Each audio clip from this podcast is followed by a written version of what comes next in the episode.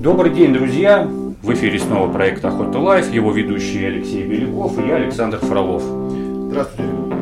А сегодня мы снова в гостях у Дмитрия Дмитриевича Вачугова, начальника управления охотничьего надзора в Министерстве сельского хозяйства и продовольствия Московской области. Дмитрий Дмитриевич, добрый день! Здравствуйте, дорогие друзья! Ну вот, вроде бы совсем немного времени прошло с момента нашей прошлой беседы, когда мы обсуждали перспективы по весенней охоте в московском регионе. И вот выпущены параметры осуществления охоты в охотничьих хозяйствах области. Охотники их прочитали, у них возникли вопросы. Ну, это вполне понятно и объяснимо, конечно. Новый нормативный акт, и более того, что скажу, что акт-то ведь непростой, а тот, за нарушение которого, так сказать, следует ответственность. Поэтому, конечно, охотники должны сразу получить и, так сказать, во-первых, изучить его, этот нормативный акт, эти параметры, во-вторых, так сказать, соблюдать при производстве охоты. И я готов вот сегодня на те вопросы, которые вы зададите, сегодня дать ответы вполне такие, которые, как я себе представляю, может быть, ваши сомнения все развеют. Хорошо, ну тогда предлагаю прям по пунктам и пройтись. Давайте, да? Пройдемся. Вот первый, на мой взгляд, замечательный пункт: весенняя охота на селезни и уток с использованием живых подсадных. Срок с 20 марта по 10 мая, аж 50 дней охоты Московской области для любителей охоты с подсадной уткой. Охотьтесь на здоровье. Замечательно? По-моему, нормально, да. Для охотников, которые любят подсадных, мне кажется, то, что они хотели, они получили. Скажу так, значит, сроки, 30 дней, да, должна была быть охота минимальная, да. 30. Но с учетом того, что есть, как мы говорили, две категории охотников, одна из них хочет попасть на самый первый пролет холостых селезней, они начинают охотиться раньше всех. Такие пролеты, в зависимости от погоды, бывают, начиная с конца марта и где-то в первых числах апреля. Первая декада, да. И другая часть охотников хочет пострелять селезней, которые остались холостыми после того, как утки массово сели на кладку. Это обычно майские праздники. Кроме того, майский праздник чем хорош? Там выходные дни, и охотник может спокойно, так сказать, этих селезней немножечко там пострелять. Вы знаете, какую-то реакцию вызвало в социальных сетях и на форумах? Значит, вы чего делаете, куда 50 дней, в марте у нас сугробы, кто пишет такие параметры, утятники сейчас понаставят шалашей, нам негде будет охотиться, разгонят нам гусей, вальшнапов, кого еще не разгонят, теревей, наверное, разгонят. Ну, это какие-то, наверное, очень мрачные люди, которые себе, видимо, какие-то мрачные перспективы. Во-первых, охотников с подсадными, это же не массовые движения, их не миллионы в Московской области. Во-вторых, охотник с подсадной уткой никак не мешает вольшнепятнику. Они совершенно в разных угодьях, по-моему, охотятся. Дмитрий Ильич, это я к тому, что если делаете доброе дело, будьте готовы понести наказание. Да. Ни одно доброе дело не останется безнаказанным. Совершенно верно. Хорошо, давайте посмотрим в дальнейшем, если это кому-то покажется ужасным, так сказать, это же не библейские истины. Это первый такой экспериментальный сезон. Всегда можно что-то поменять, так сказать, в этих параметрах. А есть какая-то, в принципе, принцип, по которому будет определяться подсадная утка? То есть будет утка приноситься, чтобы как охотнику выдаваться будет разрешение? Вы знаете, законодательство не предусматривает предъявление уток при получении разрешения. Охотник просто в заявительном порядке хочет получить такое разрешение и получает. Главное, чтобы он на охоте находился при производстве охоты с подсадной уткой. Вот и все. А закон не требует, он при получении разрешения что требует? Охотничий государственный билет. Вот. Сейчас у нас разрешение вообще онлайн все больше и больше получаются, правильно? Поэтому, кажется, нарушение этого пункта, оно возможно только в угодьях, когда ты заявился как охотник с подсадной уткой, а сам ты на самом деле самотопщик и ходишь по угодьям, и у тебя никакой утки нет. Вот и вся разница. Хорошо, вот тогда следующий вопрос. Географическая привязка районов Московской области охотникам не совсем понятна. Мытищи – это юг, а Химки – север. Ну, это вообще-то, как бы здесь не надо скорее ловить нас на незнании географии, да, а это сделано, это разделение именно в интересах Московской области. Мы же должны вспомнить, что все равно все это происходит где? В Московской области. А вот это разделение, оно и раньше, кстати говоря, было, если вы помните, такое было разделение, да, раньше в Московском. Мы к этому вернулись, чтобы несколько продлить срок охоты общий в Московской области. И кроме того, еще и дать возможность охотникам подстроиться под пролет.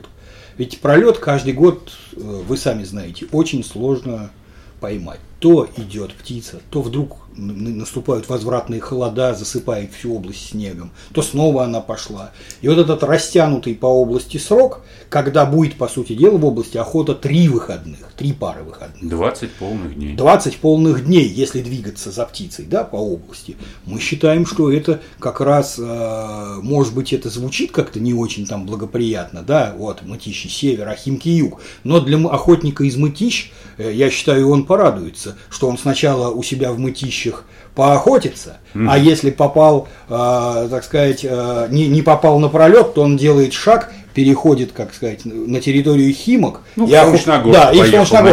и снова охотится еще 10 дней. Поэтому это сделано, как мне кажется, больше даже в интересах охотников. Ну, в общем, тут такая штука. Как оно не дели, кто-нибудь да будет недоволен. Ну, это, конечно, но это безусловно. В России тут нет Крыма там и... Да, конечно, здесь все равно, да. И кроме того, 1 пара выходных, как вы заметили, будет общее открытие охоты по всей Московской области. Хорошо. Вот даже такой вопрос есть, сейчас я его найду. Почему сместили сроки весенней охоты в Московской области на... неделю. Раньше открывалось на неделю и 2 позже. Вот охотник пишет, чем в Рязанской. Он хочет в Рязанской поохотиться и в Московской потом успеет. Он успеет. Он успеет и поохотиться и в Рязанской, и в Московской области. У нас 20 полноценных, по сути дела, дней охоты будет в области. Он может, так сказать, успеть и поохотиться и в Рязанской, и на юге Московской, и на севере Московской. Хорошо, Дмитрий, тогда вот переходим мы, это у нас получается уже пункт 2. Параметры осуществления любительской спортивной охоты на пернатую дичь собаками охотничьих пород, ловчими птицами. Вот тут есть такая интересная, вот мне тоже на самом деле самому интересно задать этот вопрос. Ну вот мы с Алексеем Викторовичем оба лягошатники, собашники, любители всякой болотной мелочи. Очень похвально. Вот я вижу, что... Самые культурные охотники. Ну, спасибо. Смотрите, с собаками ловчими птицы на болотно-луговую дичь по 31 декабря, ну, 25 июля открытие, это понятно, а на боровую, степную, полевую по 31 января. Боровая, степная, полевая. 31 января с собаками. Это логично, ведь там же рябчик у нас идет, правильно, попадает. Он и есть боровая дичь. В плане, что я его могу собаку на подачу использовать. Ну, конечно. А потом это, по-моему, и так уже самое, что ни на есть, предельные собаки. Нет, я-то... С легавыми собаками так поздно никто и не охотится. Так я об этом и говорю. Вот эти 31 декабря, 31 января, они, может быть, не очень логичные, потому что, ну, что там, у нас остается в ноябре где-то там гаршня пролетает, как самый поздний кулик. Да. Остается серая куропатка, но ее не так много и... Ну, скажем так, охота на самом деле, да, она в ноябре по факту у нас. Да, конечно, мы все знаем, что охота в ноябре, она с подружейной собакой, по сути дела, заканчивается. Но мы, поскольку к владельцам подружейных собак, легавых, спаниелей,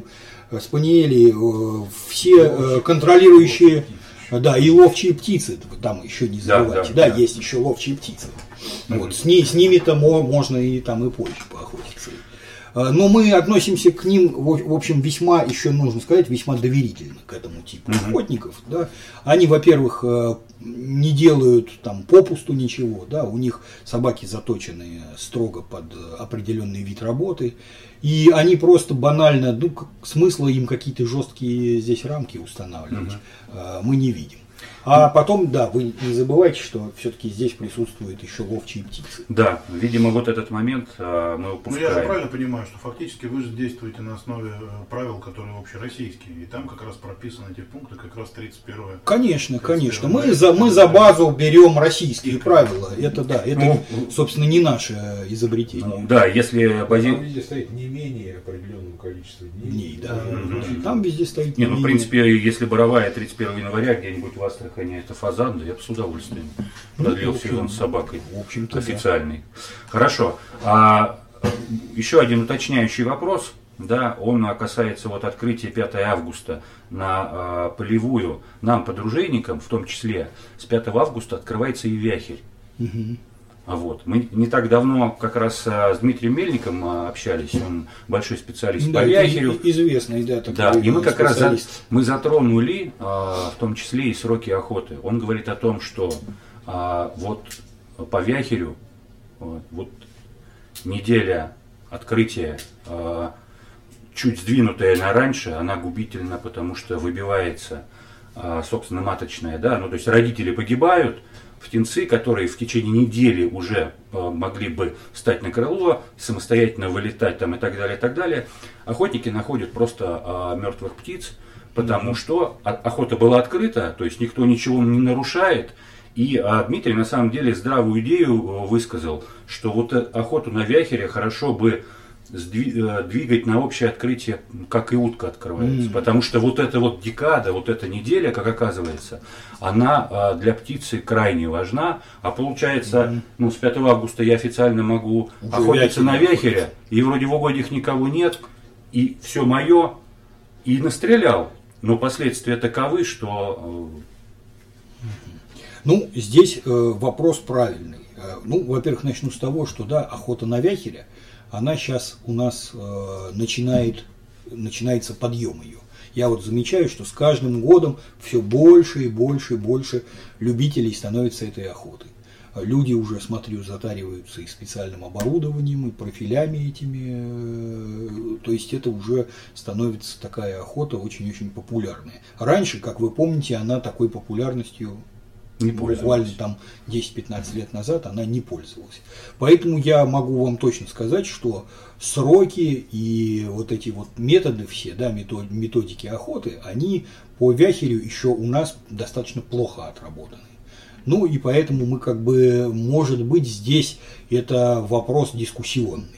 Если такое предложение поступит, сказать, ограничить немного эту охоту, да, сузить ее. Вот ограничить мы все можем легко. Сейчас тенденция такая, что, в общем, любые ограничения и урезания сроков, я думаю, пройдут и согласование Росприроднадзора, и пройдут и согласование наших специалистов очень легко. Гораздо сложнее сроки расширить и увеличить. Вот здесь мы всегда сталкиваемся, так сказать.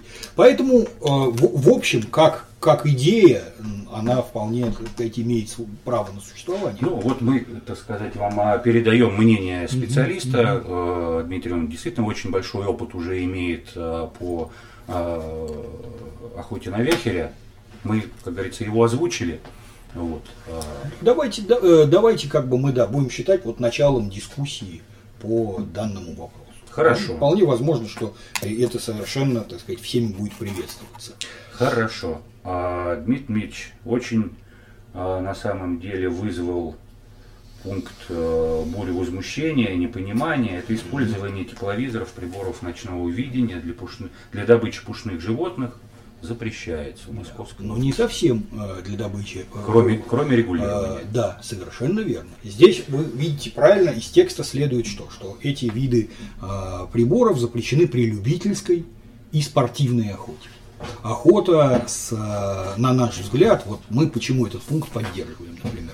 На наш взгляд, охота с тепловизионными приборами, с приборами ночного видения, с дронами, так сказать, которые запускаются для поиска и преследования звери, эта охота меньше всего имеет отношение к любительской и спортивной.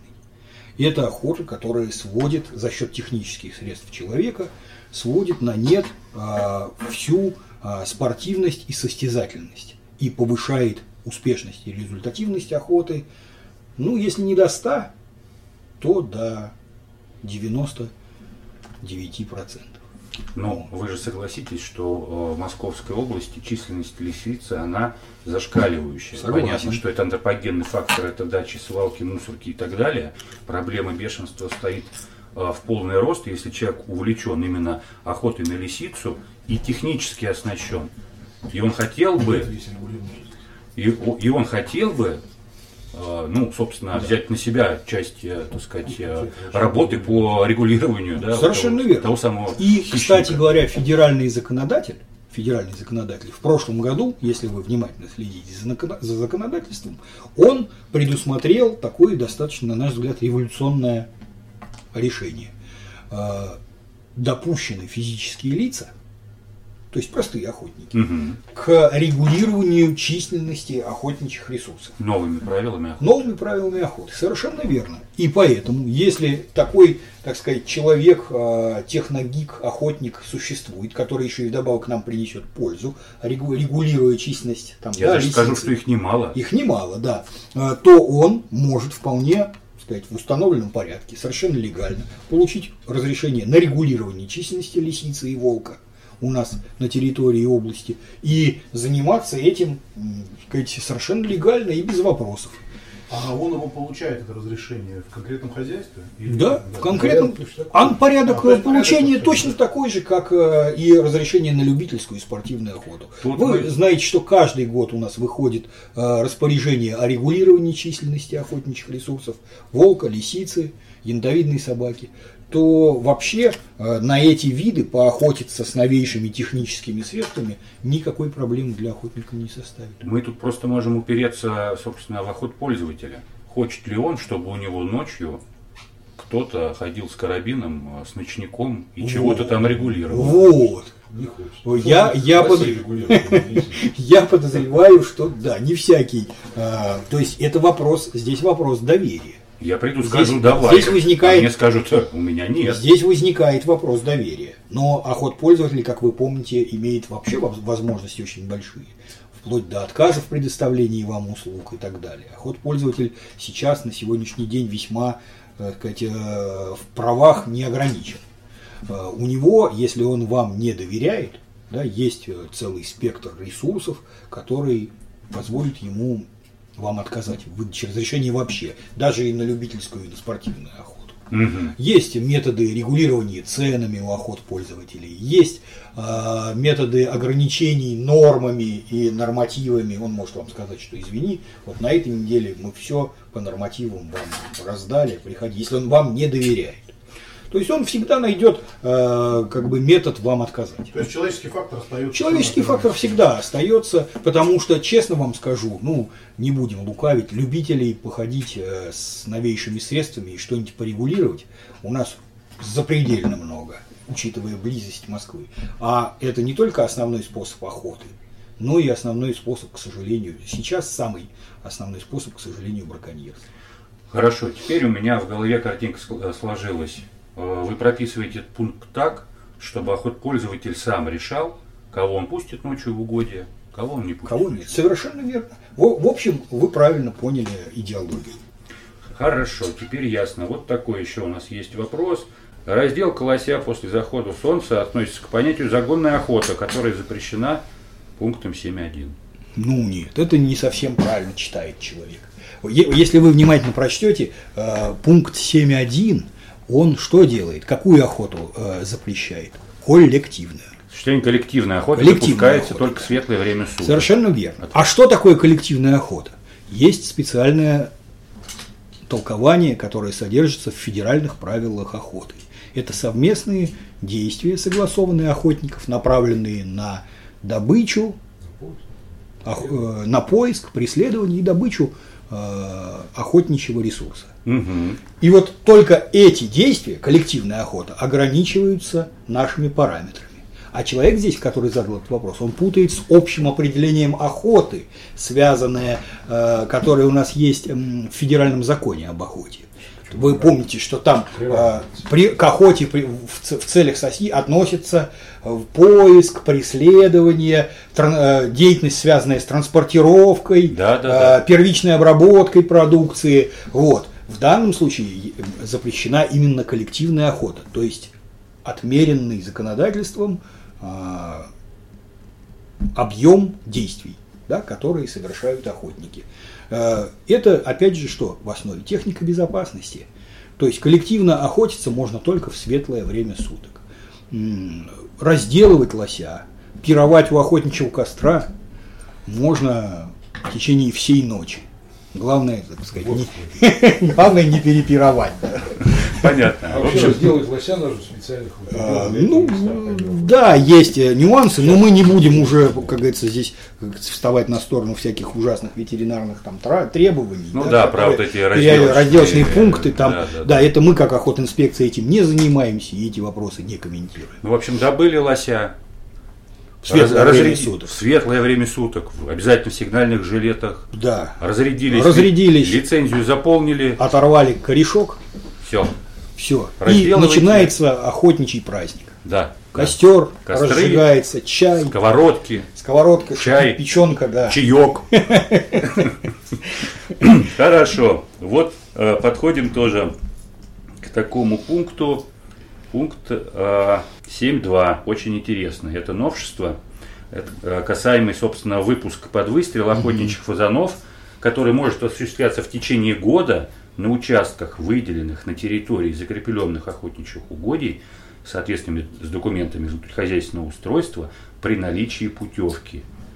Вот вопрос. Мы уже вот первую беседу затрагивали. Да, мы говорили, что вообще, помните, что мы планируем, и мы говорили, что вообще дело-то очень хорошее, да, суть нашей беседы в чем была, что оно очень полезное, что это, сказать, определенный бизнес для охотпользователя в течение практически круглого года, и мы предприняли в данном случае, здесь наше руководство области предприняло попытку узаконить как-то вот эту охоту на выпускную дичь. Как понимать вот этот пункт, как мы считаем? Есть охотпользователь. У него по закону должно существовать внутрихозяйственное охотустройство, проект, который вот в нашем случае, в случае Московской области, в течение 3 лет с заключения охотхозяйственного соглашения обязан сделать каждый охотпользователь под каждое охотхозяйственное соглашение. При проектировке таких соглашений следует выделять территорию, которую следует обозначать как для охоты на выпущенную дичь, фазана, серую куропатку. Наличие такого участка в угодьях уже узаканивает вот это вот внутрихозяйственное охотоустройство. Кстати говоря, экземпляр его обязательно приходит к нам в охотинспекцию. Хорошо, Дмитрий Дмитриевич, допустим, вот я охотпользователь в Московской области нахожусь, у меня есть вот это охотустройство, я все вовремя оформил, тут выходит вот это постановление, а у меня-то этот участок, мне что, нужно как-то переподавать документы? Ну, вносите изменения в проект, это не вопрос, вы можете в проект всегда внести изменения, обратиться в проектную организацию, которая вам до этого делала проект устройства, они вам вносят, вы утверждаете своим приказом, и нам, как дополнение к своему проекту охотустройства, высылаете. Здесь никакой... Технически это вообще не очень сложно делается, как и даже само охотустройство. В общем, его делают опытные такие фирмы достаточно быстро. Быстро и качественно. Оно сейчас делается... Сейчас возможности огромные. Не то, что там надо где-то ползать по угодьям там, с буссолью, да, а надо просто взять космические, аэрокосмические съемки, навигационные привязки. Все практически близко к идеале. Ну, отрисовать участок по GPS-координатам. Да, это элементарно делается. Вот. Но зато у вас... Вы один раз это сделали, и у вас все время в хозяйстве есть участок, где вы круглогодично можете охотиться на выпускного фазана. Хорошо, но я охотника должен обеспечить разрешением при этом, путевкой. Кого мы там? Путевкой. Именно путевкой. А путевка – это же документ, выдающийся охотпользователям. И он там не указывается в путевке, не указывается конкретный, это же не разрешение. Это разрешение выдается на конкретные чего? Мне там что писать? У нас фазан не охотничий. Услуги, она выдается на услуги. Услуги по охоте на выпускного фазана. Услуги. Путевка продает это, услуги. Это договор. Это подтверждающий заключение договора на оказание услуг. Правильно, вот говорит Сергеевич. Вот, поэтому вы там не обязаны даже и вид-то, собственно говоря, указывать. Угу. Фазан охотничий, он и есть фазан охотничий. И если бы он у нас водился в диком виде, то тогда на него нужно было бы разрешение, а не путевка. А здесь речь идет именно об услугах. Понятно. Вот теперь понятно. Собственно, что это за птица будет выпускаться, откуда она взялась, это вопрос, наверное, не к вам. Это ветеринарный вопрос, да. Она всегда, как правило, берется из питомников, из инкубаторов, из своих, из частных, из покупных, привозится откуда-то. И мы тут, это ближе уже не к охоте, а к сельскому хозяйству, вот разведение этой дичи разведения. У нас есть вон просто такие серьезнейшие специалисты в области. Вон Загорское охотхозяйство с гигантским опытом работы, там еще с советских времен по дичеразведению. Есть просто частники, которые сейчас этим занимаются. Так что фазанов-то найти не проблема. Хорошо. Собственно, у меня все, Алексей Викторович, вам есть что добавить? Да нет, тоже да. На самом деле хорошо все это ответили. На самом деле стало понятно даже мне. Да. Здесь я вам честно скажу, что никакого желания ни в чем ущемить охотников. Мы же и сами тоже, в конце концов, любим охоту, понимаем ее. И здесь нами двигало только желание соблюсти разумный баланс сил.